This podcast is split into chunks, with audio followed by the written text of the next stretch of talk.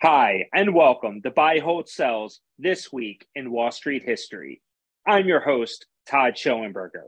The date was Sunday, April 10th, 1955, when an economics student at Princeton University submits his 123 page senior thesis entitled The Economic Role of the Investment Company. For mutual funds, the student concludes, quote, future growth can be maximized by concentration on a reduction of sales loads and management fees, end quote.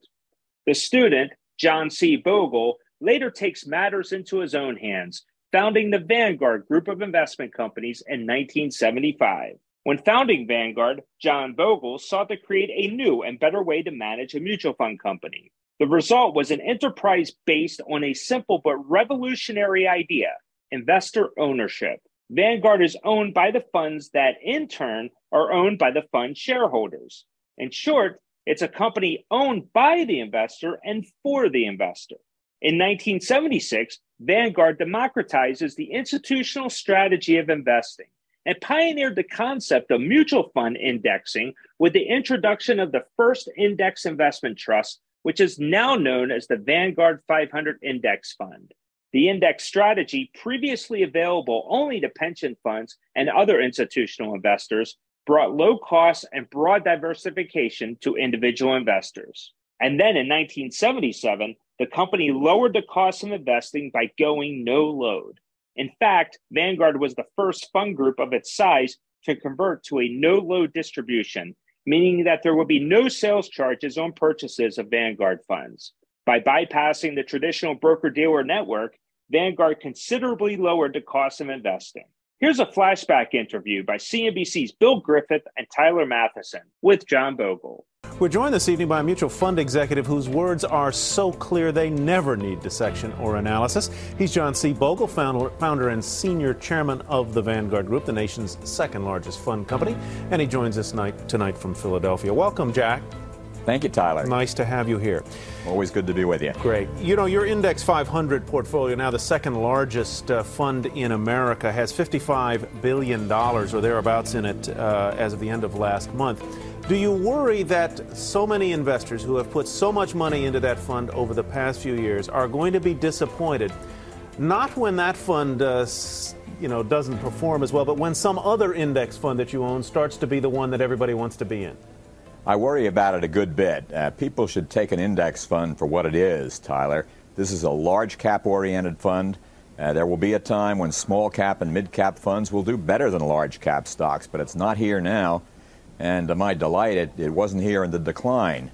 Uh, the index fund gave a wonderful account of itself when the market went down uh, mid July to the end of August. Hey, Mr. B. Bill Griffith here as well.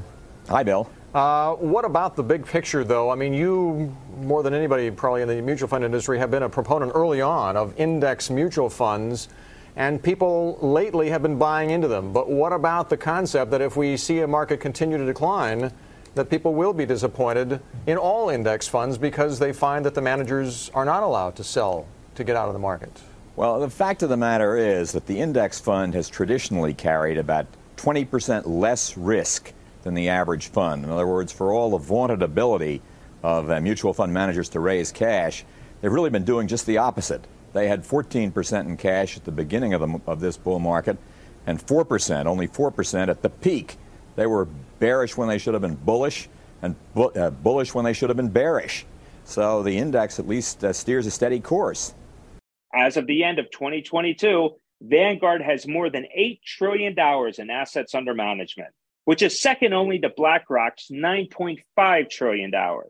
Vanguard is the largest mutual funds issuer in the world and the second largest issuer of exchange traded funds. It has 204 US funds and 206 international funds. It also has one of the largest bond funds in the world, the Vanguard Total Bond Market Index Fund. We hope you enjoyed this edition of This Week in Wall Street History. Be sure to check out our other Buy, Hold, Sell episodes on the Evergreen Podcast Network. For Crosscheck Media, I'm Todd Schoenberger. Take care. Buy, Hold, Sell brought to you by Crosscheck Management. Imagine how fast we could solve the world's biggest problems if more SaaS startups would gain traction sooner. Welcome to the Tech Entrepreneur on a Mission podcast. This podcast is dedicated to sharing experiences from B2B SaaS CEOs who are going above and beyond to deliver change that is noticed. You will hear their secrets and learn what is required to build a SaaS business that the world starts talking about and keeps talking about, and how to overcome the roadblocks to do so.